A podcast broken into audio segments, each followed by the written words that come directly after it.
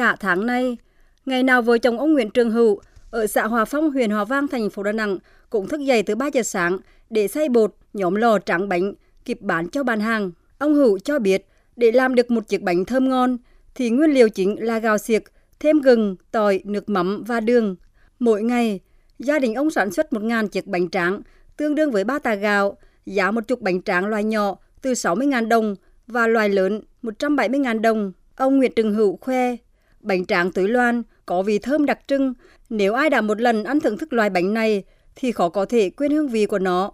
Riêng cái đời của mình trên 10 năm, à, năm nay thì núi tốn lại là lượng bánh thì mình làm cũng sản xuất nhiều, ngày là trên một ngàn cái, 2 đến 3 giờ sáng vậy rồi. Các nơi họ đạt hoàn nhiều, Hà Nội cũng có, Sài Gòn cũng có. Tết như là anh sản xuất những cái bánh họ đẹp cho Tết, họ đi quà cốt á.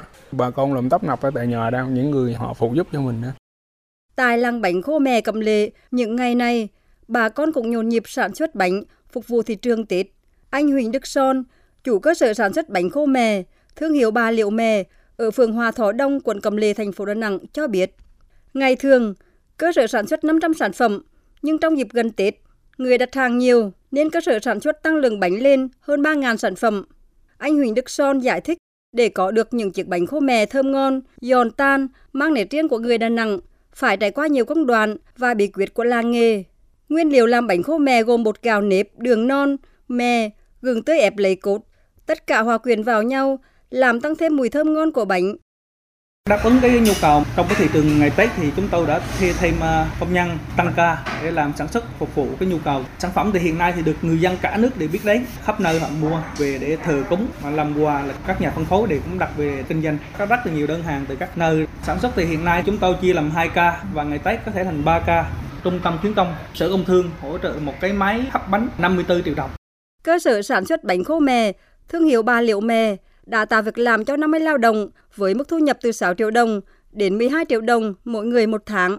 Chị Nguyễn Thị Hoa làm việc tại đây cho biết, trước đây chị làm công nhân, nhưng ảnh hưởng dịch bệnh COVID-19 nên mất việc làm.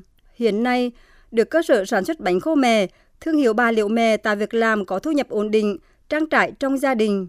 Cơ sở đây tôi điều kiện cho mấy chị em hàng ngày tháng cũng làm liên tục chứ không có nghỉ. Tháng lương 6 triệu, tôi cũng đủ tròn trẻ trong gia đình. Trang ca thì cũng cô hơn. Những ngày cuối năm, các làng nghề như nước mắm Nam Ô, bánh khô mè, bánh tráng túy loan đã nhộn nhịp sản xuất phục vụ thị trường Tết. Để bảo tồn và phát triển làng nghề, các ngành chức năng thành phố Đà Nẵng luôn quan tâm hỗ trợ các cơ sở sản xuất, mua sắm thiết bị máy móc phục vụ sản xuất, kết nối với các đơn vị doanh nghiệp bao tiêu sản phẩm đầu ra.